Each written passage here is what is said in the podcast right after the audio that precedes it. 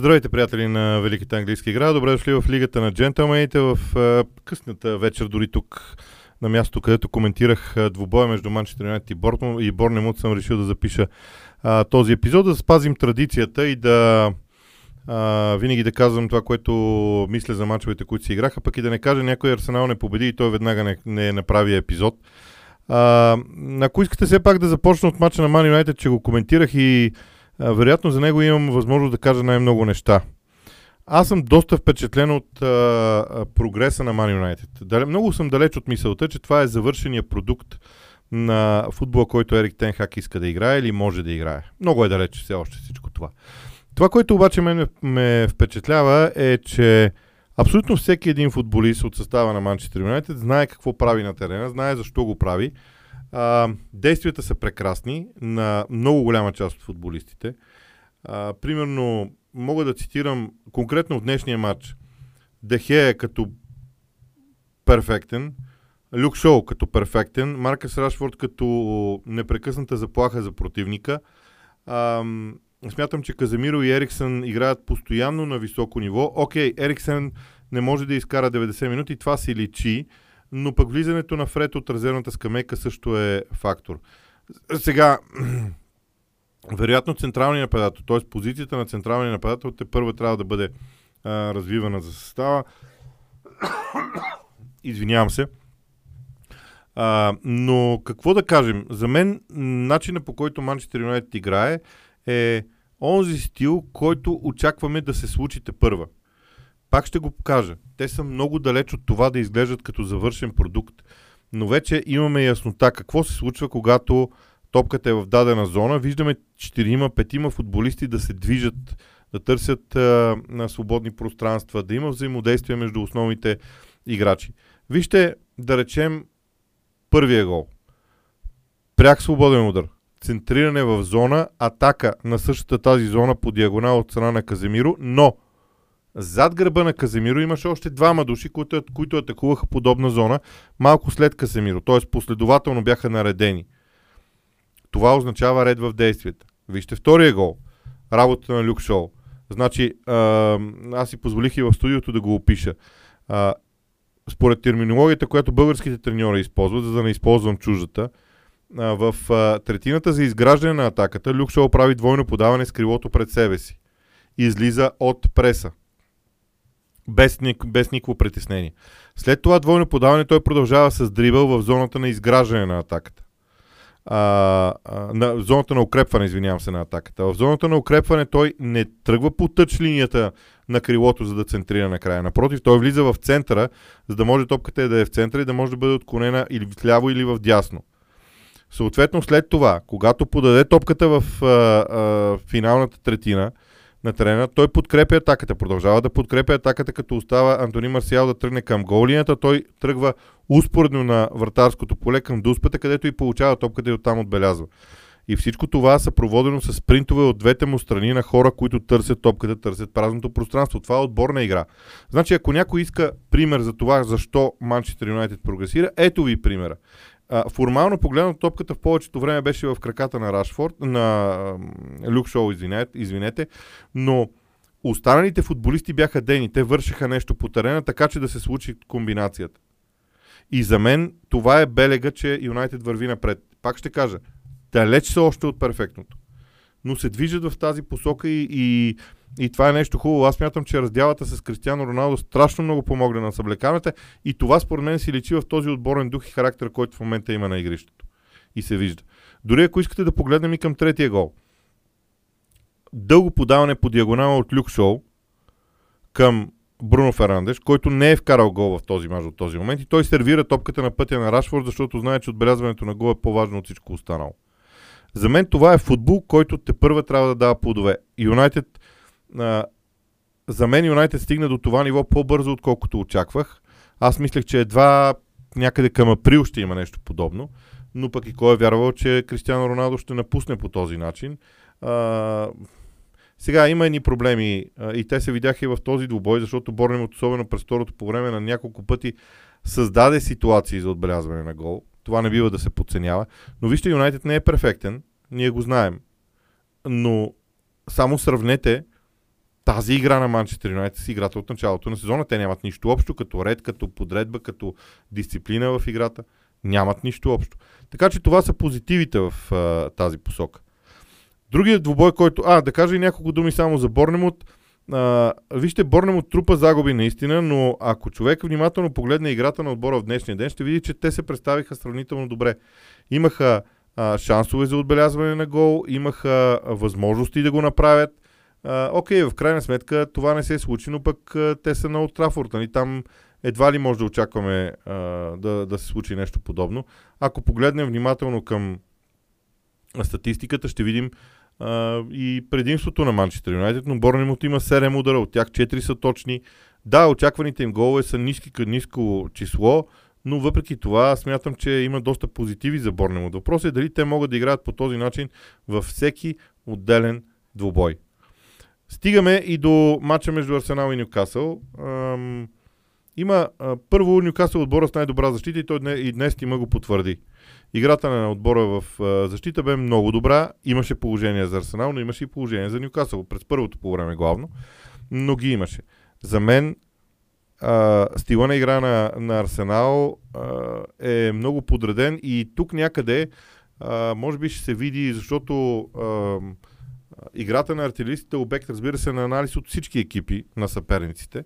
И тук някъде ще видим дали, когато противникови отбор е проучил изключително добре моделите на игра на Арсенал, защото след като ние ги виждаме отстрани, сигурен съм, че и съперниковите треньори ги виждат. Тоест, в един момент трябва да видим как Арсенал интерпретира играта по различен начин. Днес те имаха предимство а, а, в а, немалко периоди от второто по време спрямо Нюкасъл, но и Нюкасъл имаше своите шансове. Изобщо получи се един добър качествен двубой между два отбора в челото на класирането.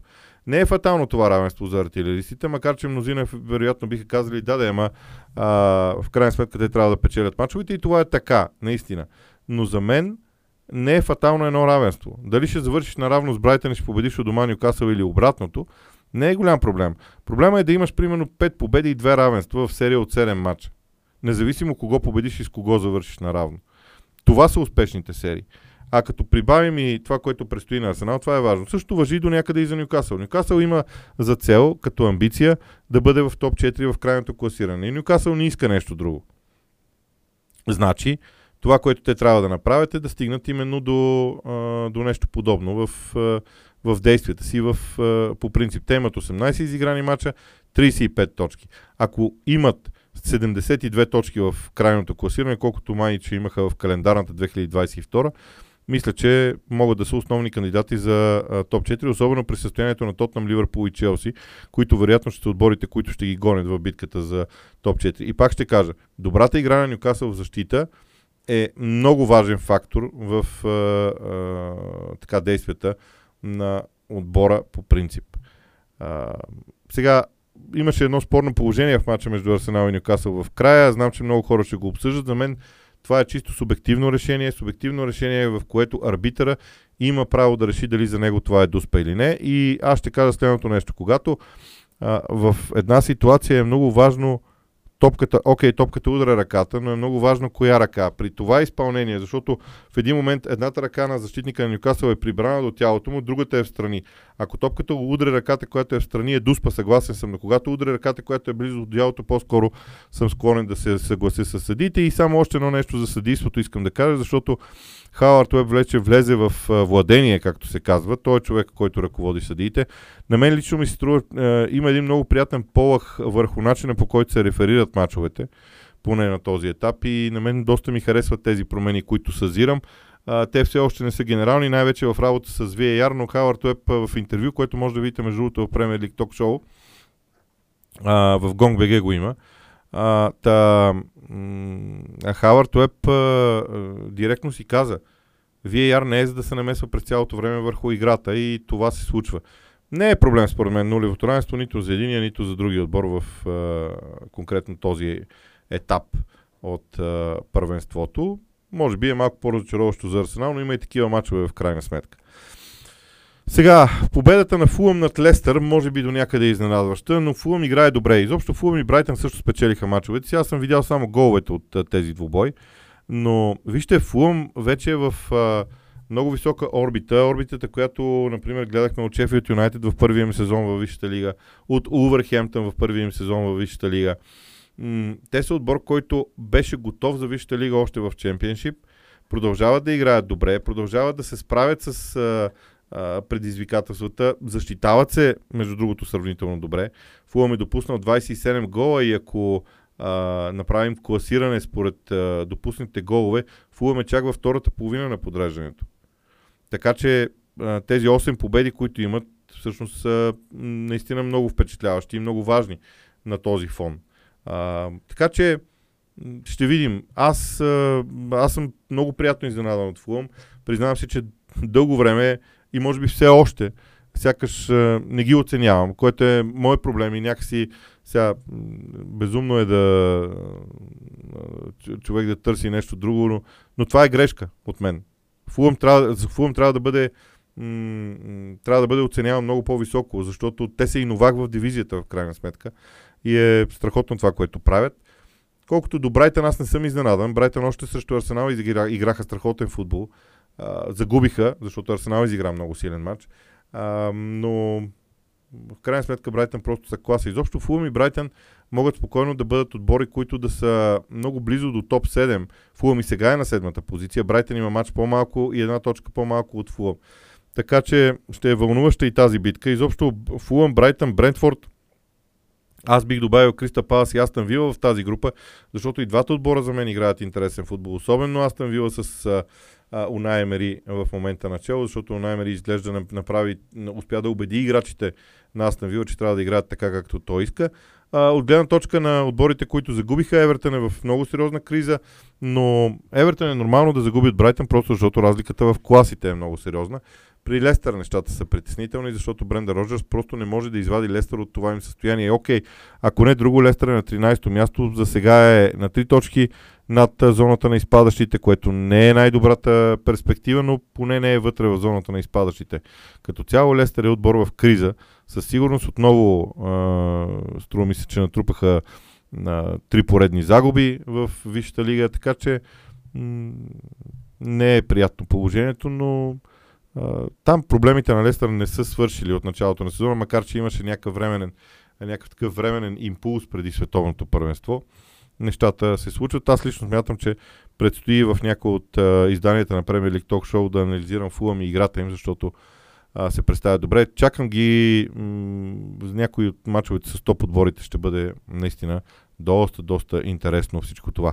С това завършвам днешния епизод. Надявам се и не искам да става много дълго, за да може да и без това аз се опитвам всеки ден да давам мнение за мачовете, така и ще бъде. Надявам се, че а, ви е интересно, поне такива отзиви получавам. Ако имате каквото и да е мнение, може да използвате лайфа в а, петъчния ден, а, може да използвате и а, рубриката Питай Боби в GongBG, тя е създадена специално за това. А, примерно, ако някой е чул нещо в някое предаване, може да ми зададе въпрос в тази рубрика Питай Боби в GongBG, аз ще отговоря, ще, допъл... ще продължим контактуването. Това е идеята, да създадем въпрос, възможност за обратна връзка. Иначе от мен приятна вечер, защото деня вече след един, т.е. вече часа е след един. Надявам се да си почивате, а сутринта, когато станете да изгледате този епизод.